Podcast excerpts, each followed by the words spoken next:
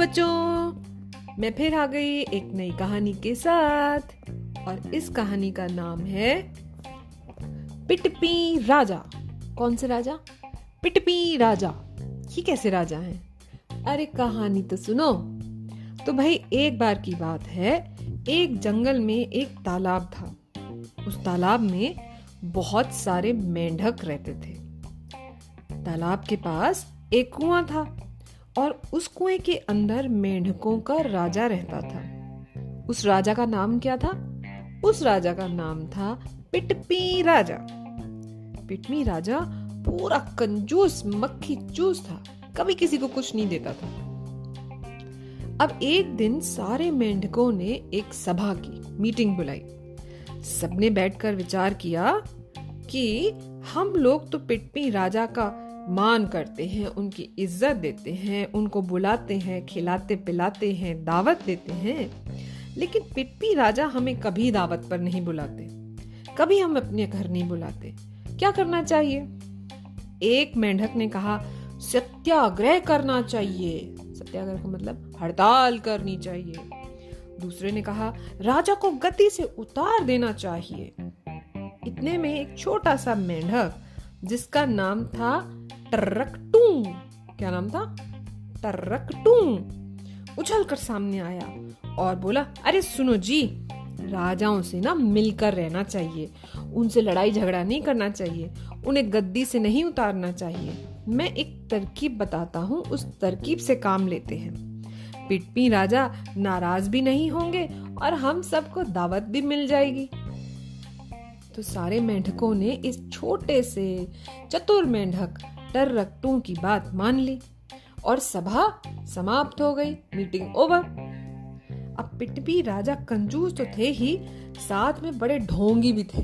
और बड़ा ऐसे एक्टिंग करते थे कि हम तो बड़े महान हैं। कहीं उन्होंने जहांगीर, एक बहुत बड़ा सुल्तान था, जहांगीर, उसने अपने राज में ना क्या कर रखा था? एक रस्सी से घंटियाँ लगा रखी थी।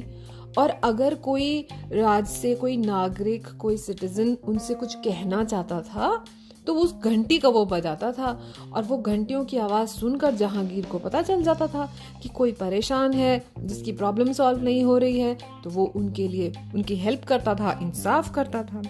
तो कहीं हमारे राजा जो थे पिटवी राजा, उन्होंने जहांगीर की घंटी का नाम सुन लिया तो अपने कुएँ के ऊपर भी एक घंटी लगा दी। और उसके नीचे एक कागज़ पर लिखकर टांग दिया। मेंढक मल जी, पिटपी राजा, इसी कुएँ में रहते हैं। मिलना हो तो बजे घंटुली, घंटी बजते आते हैं। अब टर्रक जो थे। सभा से उठकर वो जो छोटा सा चतुर मेंढक था, सीधे पिटपी राजा के कुएँ पर पहुँच गए।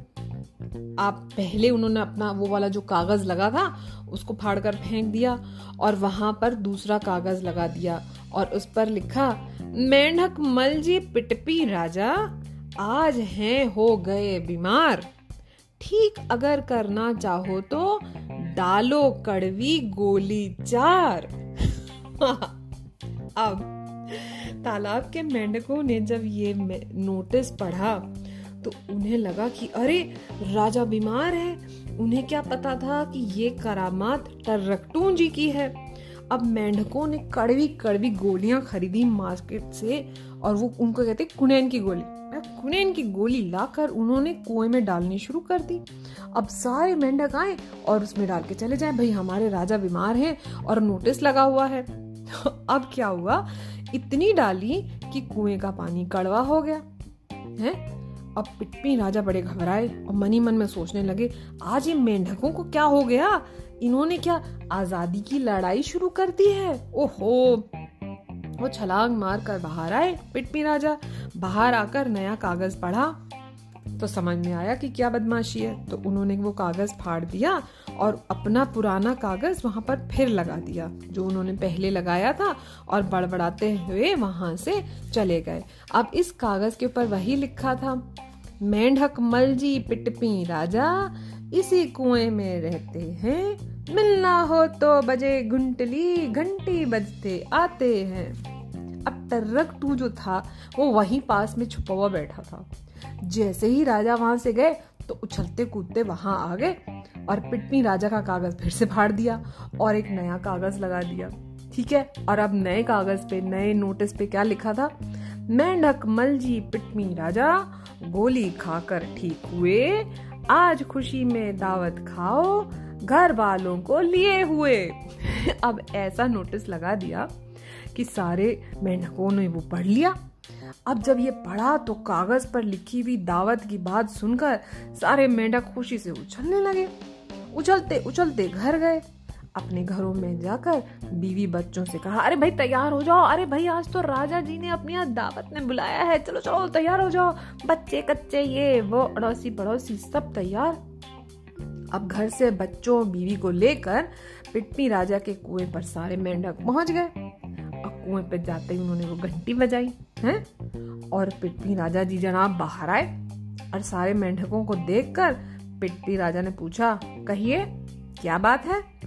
अब मेंढक बोले, अरे महाराज, दावत में कितनी देर है? पिटपी राजा ने हैरान होकर कहा, अरे, कैसी दावत? अब मेंढकों ने कुएँ पर लगा हुआ नया कागज़ दिखाया। पिट्टी राजा ने सर झुका लिया, मन में सोचने लगे, भैया आजकल प्रजा की ताकत बड़ी बढ़ रही है। लोग बड़े ता, ताकतवर हो गए हैं। सारे मिल जाते हैं आपस में। ठीक है? अब राजाओं से जो है उनका राज छीन लेते हैं। एक दावत खिला देने से अगर इस तरह की गड़बड़ रुक जाए तो क्या प्रॉब्लम है? थोड़े खर्चे कर ही लेते। दावत खिला ही देते ऐसा सोच कर पिटनी राजा बोले आइए आइए आप लोग अंदर आ जाइए। दावत में भी ज़्यादा देर नहीं है। आइए आइए बैठिए। अब पिटनी राजा ने नया कागज़ फाड़ दिया और अपना पुराना नोटिस जो था वो फिर से लगा दिया। टर्रक टूम फिर से पास में छुपे बैठे थे। उछलते कुछलते आए और पिटमी राजा का कागज़ फाड़ दिया और एक नया नोटिस लगा दिया वहाँ पर। सारे मेंढक दावत खाकर सौंप सुपारी फांक रहे। भूखे प्यासे टर्रक टूंजी बैठे बैठे झाँक रहे। अब दावत खाकर जब मेंढक बाहर आए तो पीछे पीछे पिटमी राजा भी आए उनको बाय बाय कहने के लिए। ऊपर आकर एक दूसरा नया नोटिस पढ़ने को मिला। पिटपी राजा को गुस्सा आया और गुस्से से लाल पीले होने लगे। ये कौन बदतमीज है? पर नया कागज़ पढ़ते पढ़ते उनको हँसी आ गई। दौड़कर उन्होंने कहा, अरे भाई, कौन है ये टर्रकटू जरा जरा उनको बुलाओ तो। तो टर्रकटू जरा शर्माते हुए झाड़ियों में से बाहर निकले और मुस्कुराकर बोले, महाराज, बुरा मत मानिएगा। देखिए, सब दावत करना चाहते थे। आपने दावत भी दे दी। बस हम ही रह गए हैं। हमें कुछ नहीं मिला खाने को। तो राजा ने हंसकर नटखट, शैतान और चतुर टर्रकटू को गले से लगा लिया। और राजा बोले टर्रकटू जी, चलिए। आज तो आप मेरे साथ एक ही थाली में खाना खाएँगे। आज आपने हमें एक नया पाठ पढ़ाया है कि राजा को अपने देश की प्रजा के मन का काम भी करना चाहिए, उनकी इज़्ज़त भी करनी चाहिए, उनसे मिलजुल कर ही रहना चाहिए, तभी अच्छा शासन हो पाता है। तो आपने हमें ये नया पाठ पढ़ाया है। तो आज की दावत में आप स्पेशल गेस्ट रहेंगे। हमारे साथ बैठकर हमारी थाली में से खाना खाइए। आइए आइए आइए आइए। और खुशी खुशी टर्रक जी को बढ़िया सी दावत खाने को मिली। कहानी खत्म। पैसा हजम।